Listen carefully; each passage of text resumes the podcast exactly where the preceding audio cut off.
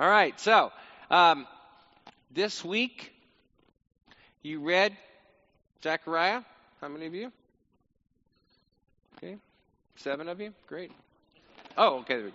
Um, try to keep up on this. I know we're in the minor prophets. I know sometimes we get bogged down, but uh, this is good stuff. You know, we, you know, there are eight visions in Zechariah, the first six chapters. And we went through some of the visions this week. We had a flying scroll, we had a flying basket, we had uh, all kinds of stuff going on. And then um, Zechariah was talking about bronze mountains and valleys, and a lot of people attribute it to, okay, this is this is Revelation. This is what's the correlations here, and everybody's trying to draw stuff together. We are not going to talk about that today. There's too much conjecture, and um, you know there was a time when when Jesus showed up and he was the Messiah, and they said, "No, you can't be the Messiah because it's not who we figured you'd be." So, I'm I am not. I love eschatology, but my overarching thing of eschatology is Jesus can come whenever he wants to come.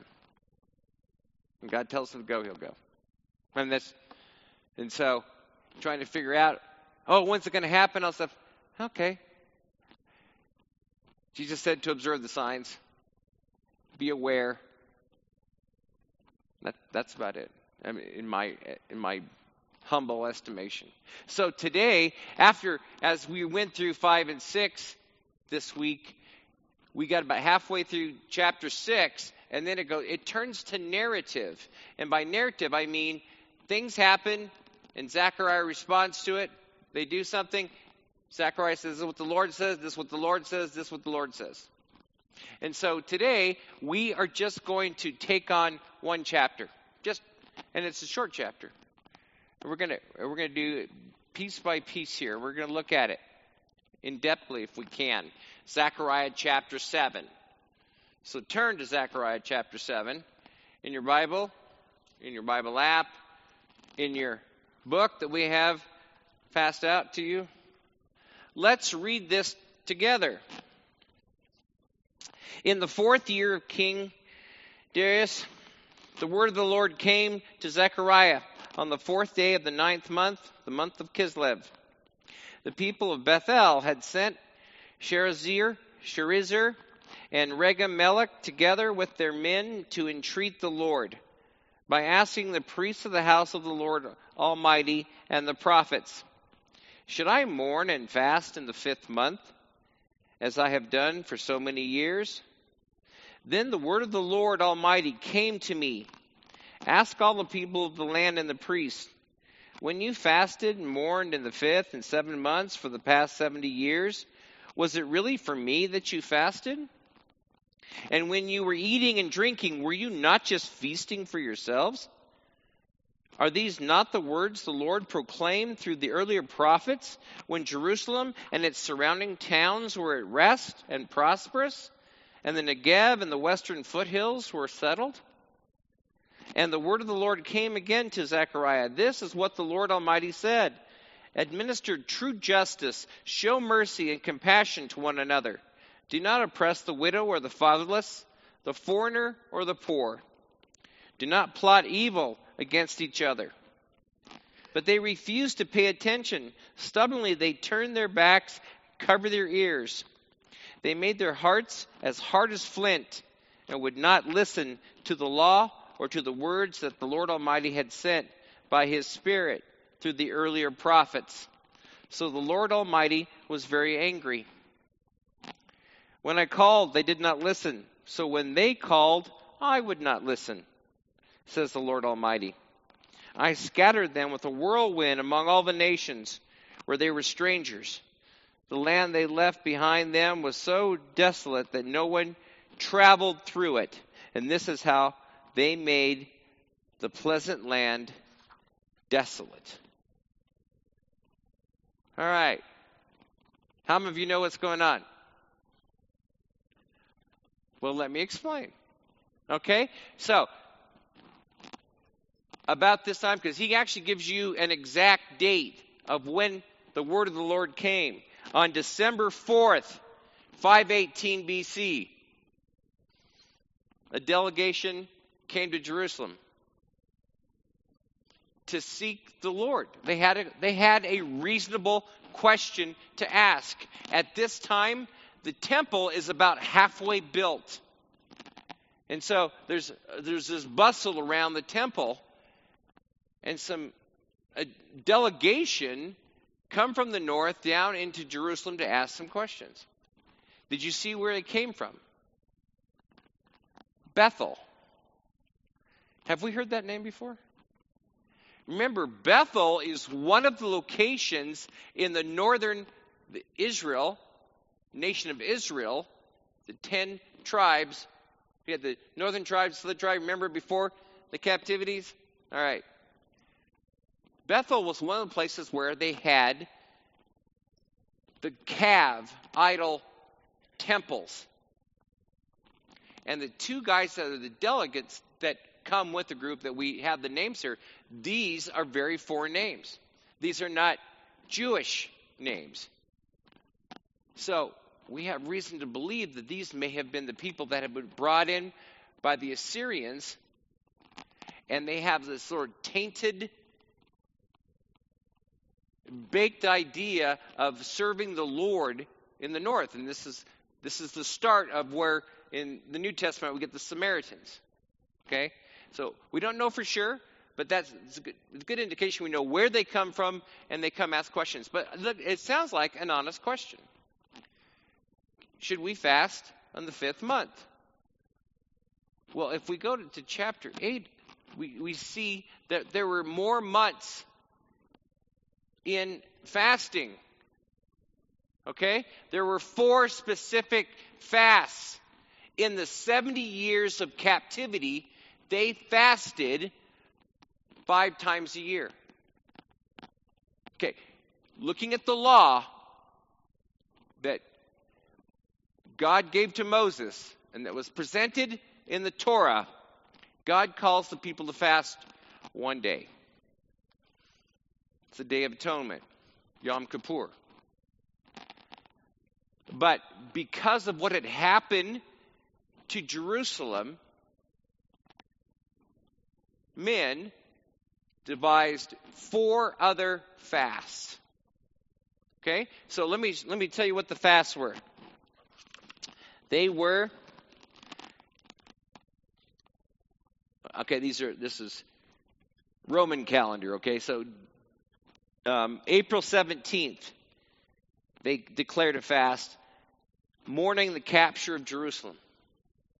That was the time they celebrated, or celebrated, they commemorated, they remembered the, the tragedy.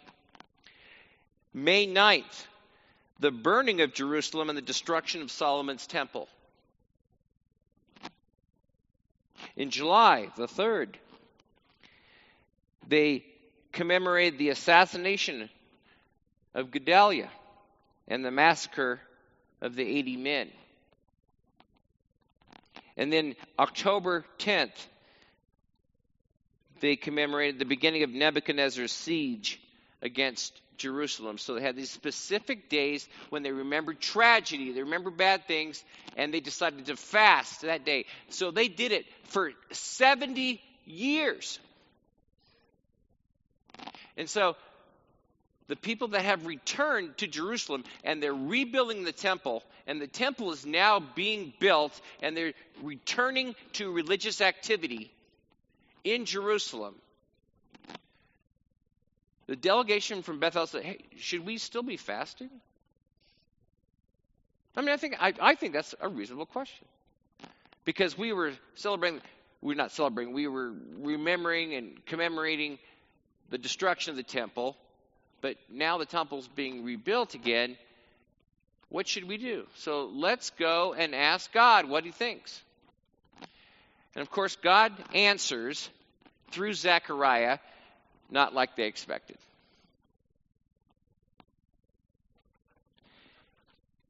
You know, oftentimes we get a glimpse of what happened to the Jewish people that had been taken into captivity.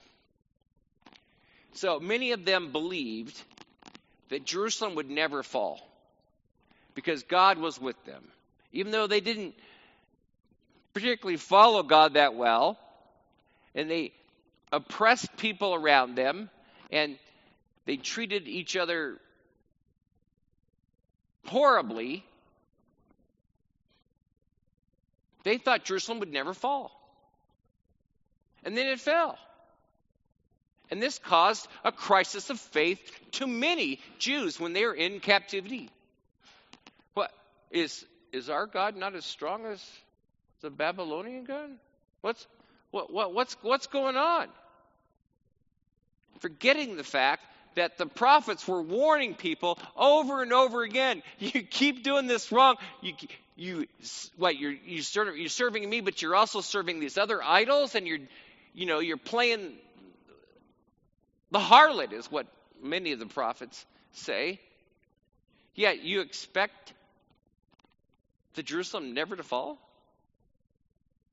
In fact, we get a little glimpse of that when we look at Psalm 137, which is a exilic psalm. This was a song that was developed during the exile. So let's read that. It's beautiful, it's powerful, describes the sadness of heart that made the exiles remember their sin and tragedy with those days and begin fasting. Let's read the first six verses of Psalm 137. By the rivers of Babylon we sat and wept when we remembered Zion. There on the poplars we hung our harps, for there our captors asked us for songs. Our tormentors demanded songs of joy. They said, Sing us one of the songs of Zion. How can we sing the songs of the Lord while in a foreign land? If I forget you, Jerusalem, may my right hand forget its skill. May my tongue cling to the roof of my mouth if I do not remember you. If I do not consider Jerusalem my highest joy. And isn't this like the Jewish people? So the, the Babylonians are like, hey, sing a song of joy. They're, they're mocking the Jews. Sing a song of joy, even though you're in another country. You've been, everything that you know has been crushed and everything. Sing a song of joy. So they make a song about how can we sing a song of joy? Isn't that interesting? So you can sing a song. How can I sing of joy when Jerusalem's in a pile of rubble? It, it made its way into the, the songbook of the Bible. I think that's very interesting. All right, so let's look at verses 1 through 3, 1 through 4 of our reading. I'm sorry, 4 through 7. Then the word of the Lord Almighty came, Ask my people, when you fasted and mourned in the fifth and seventh months for the past seven years, 70 years, was it really for me that you fasted? I think that's a great question. God being a good rabbi, answer the question with a question. Should we should we should we still mourn and fast on the fifth month? Were you really fasting for me? Were you not fasting for yourself. Throwing a little pity party on the fifth, seventh, eighth, tenth month. Huh, we're not in Jerusalem anymore. Unless it was reflection of why you were there. And then after 70 years of repeating this over and over again, it became, it took on a life of its own. Again, they're not looking at the law, they're looking at traditions of man for the last 70 years. Well, there's an old joke between Jeremy and I. Church people, we get bogged down in tradition. I mean, we do something two or three weeks in a row, all of a sudden it's become, oh, we can't do anything different. right?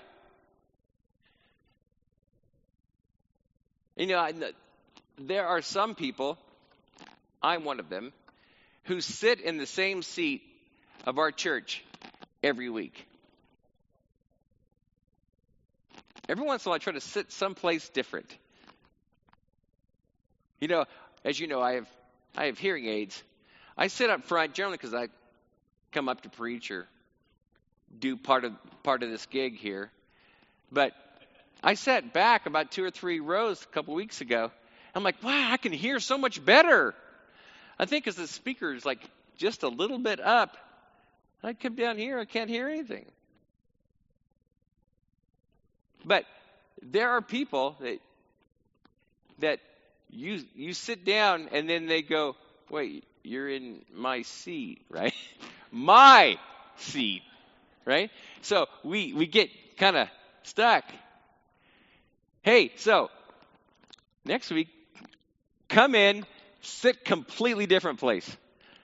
Throw everybody off. It only takes a couple people to do that because you sit in there, someone else's seat, and they're like, uh, where do I sit? And then they go over to another seat. And, oh, well, you're sitting in my seat. And they go, oh, yeah, it's going to be pandemonium. but again, that's not gospel. If someone comes and sits in my seat and they want to hear about Jesus, man, have at it. I love it. I think that's awesome. But it, the point is that we get stuck in man made stuff instead of what God is asking us to do. So, even though they have a reasonable question here, they're asking the wrong question. They're asking the wrong question.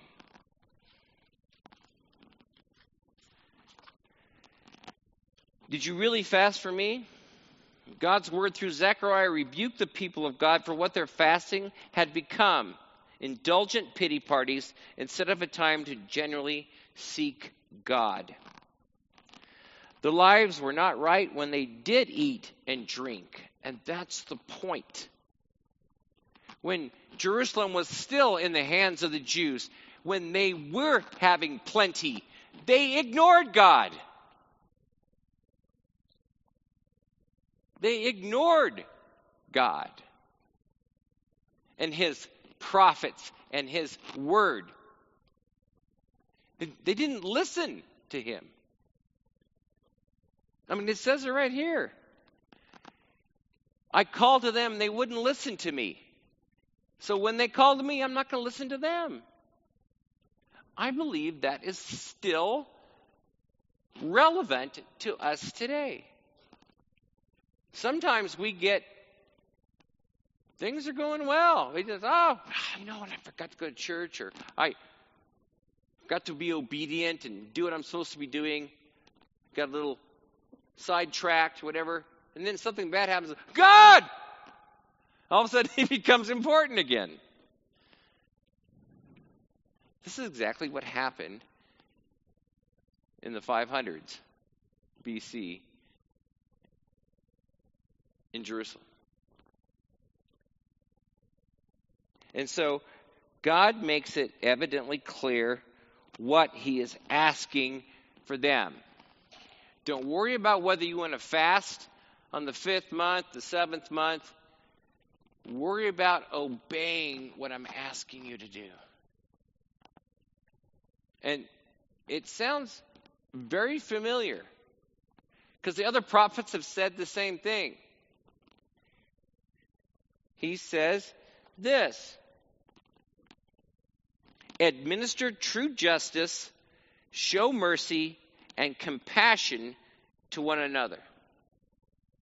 Do not oppress the widow or the fatherless, the alien in, or the poor.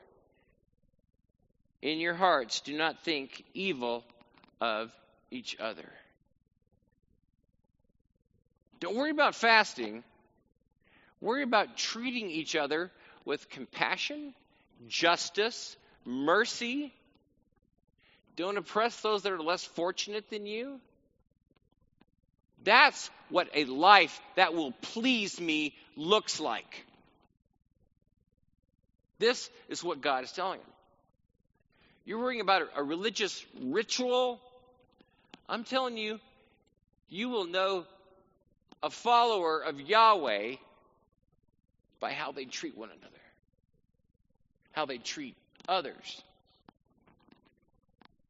That is what God is looking for. This is what He's looking for.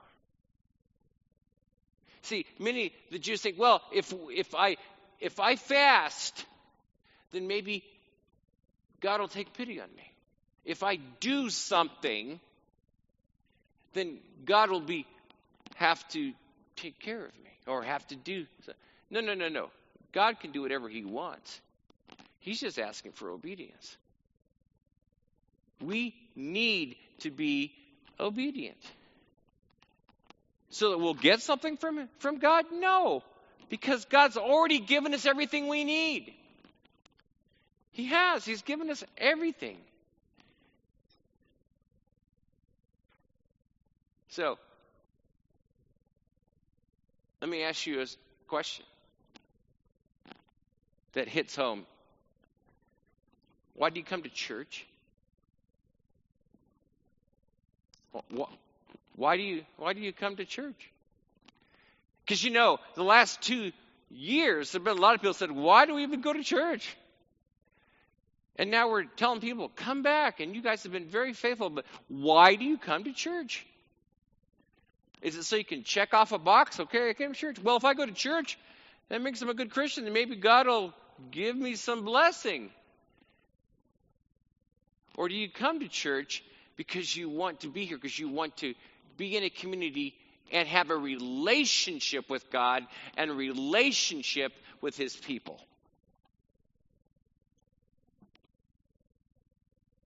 I mean, there's other great answers, but it's not because God will then listen to me. That makes me a good person if I go to church. No. Maybe you come here because you want to hear the Word of God. That's kind of important. Because if you hear the Word of God, then you hear truth. And you need to hear truth enough times that you recognize it as truth. One of the things that all of us have said, and we, we've been beating you over the head with this for five years, is read your word, know your word, so that when someone says, Well, this is what the Bible says, you go, Oh, where does it say that? Because you're knowledgeable of what God has actually said. That so when someone says, This is what God said, you say, No, no, no, he does not say that. You understand what I'm saying? You need to practice hearing truth. You need to hear the Spirit talk to you so that you recognize His voice. Jesus put it this way I am the Good Shepherd. My sheep won't go to another because they recognize my voice. You need to hear that voice. And you know that voice when you read the Word of God. You can hear the Holy Spirit. Listen, there are times I'm, I'm getting better at that. I mean, I'm not bragging or anything, but I'm, sometimes I hear stuff and I go, man, that's not, that's not the Word of God. That's not, that's me. Or someone else, something else, putting something in my head. And I want to hear from God. That's what I want to hear. All right. So then he says, because their hearts were not right with God, their rituals not right before God, everyday obedience would make their times of fasting meaningful. Meaningful. He's not dismissing Fasting. In fact, I personally feel that fasting is a lost art in the church today. But if you're in relationship with God, fasting has meaning. Because you're trying to draw closer to Him, or you're something that you want to correct in your life. It's a discipline that we need to do, we need to use. Just idea here.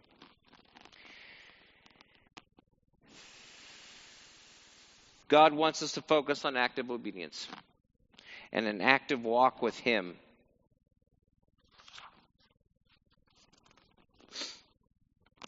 He said, through the earlier prophets, when Jerusalem and its surrounding towns were at rest and prosperous.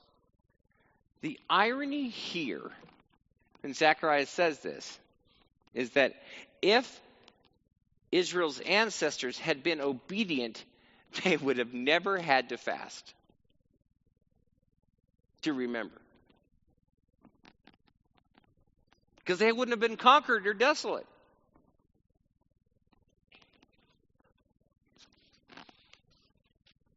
And the word of the Lord came again to Zechariah. This is what the Lord Almighty said Administer true justice, show mercy.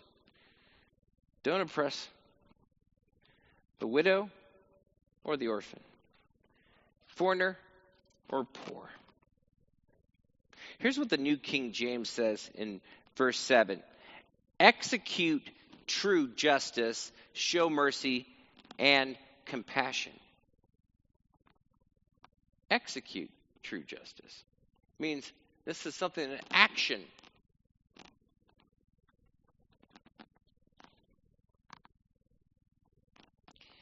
In Zechariah 7 11 through 12, from the New King James Version, it says this But they refused to heed, shrugged their shoulders, and stopped their ears, so they could not hear.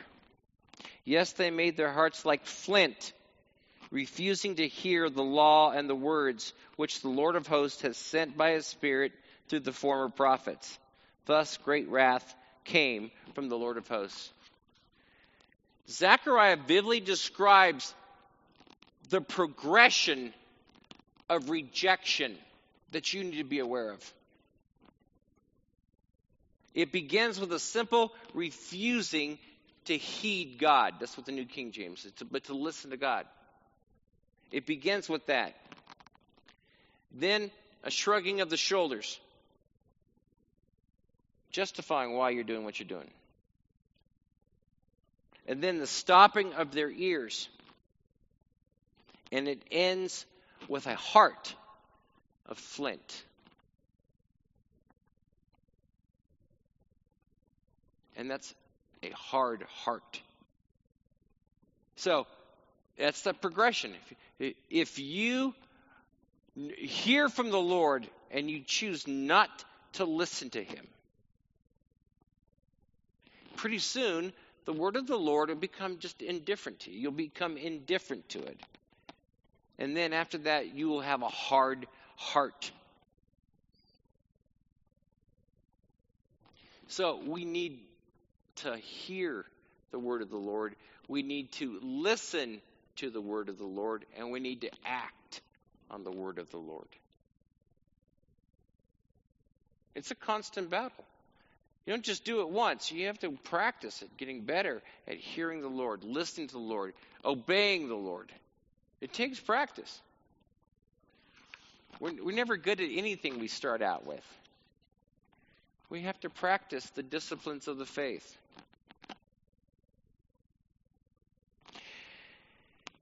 All right. What is your sacred cow?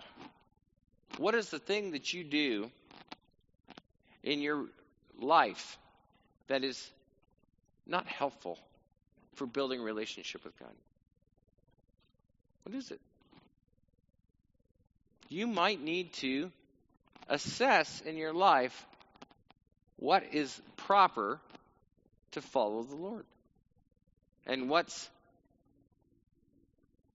just stuff we do? Start practicing the disciplines of the faith, reading God's Word. I absolutely want you to come to church. I want you to sit in a different seat.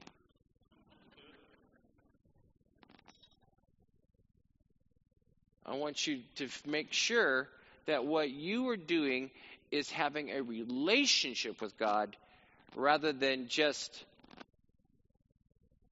going through religious activity. That will make the difference in your life. Won't you stand?